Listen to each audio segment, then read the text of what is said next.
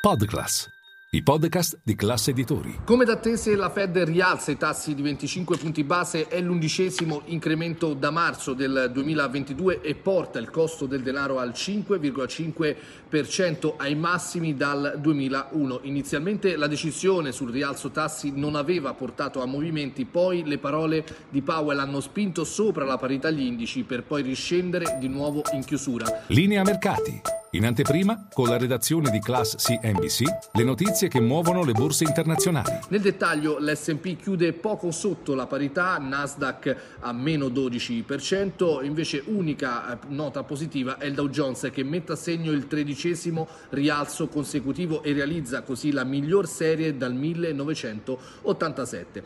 Powell giustifica la scelta ribadendo come negli USA il mercato del lavoro resta forte ma rallenta gradualmente anche se la crescita economica si rivela più forte del previsto. Poi aggiunge gli effetti del nostro lavoro si devono ancora sentire e sul futuro del costo del denaro inizialmente Powell sottolinea come ridurre l'inflazione potrebbe chiedere un'economia più debole, poi però a domanda diretta non si sbilancia e dice non abbiamo preso ancora nessuna decisione, è possibile che eh, decideremo volta per volta sulla base dei dati che ci arriveranno nel prossimo mese. Alla domanda poi poi ma il 3% di inflazione è vicino all'obiettivo del 2% della Fed, Powell ha risposto l'inflazione deve essere in maniera durevolmente bassa, l'inflazione core è scesa sì ma è ancora troppo elevata.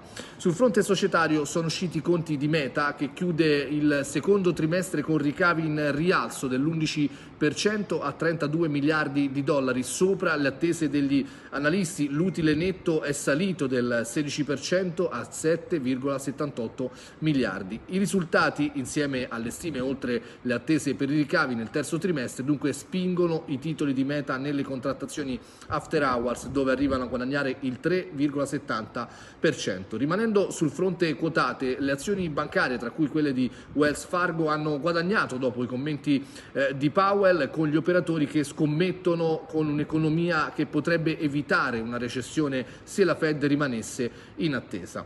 Alphabet anche ha messo a segno una buona seduta con un più 5,8% dopo i conti e la crescita dei ricavi del cloud.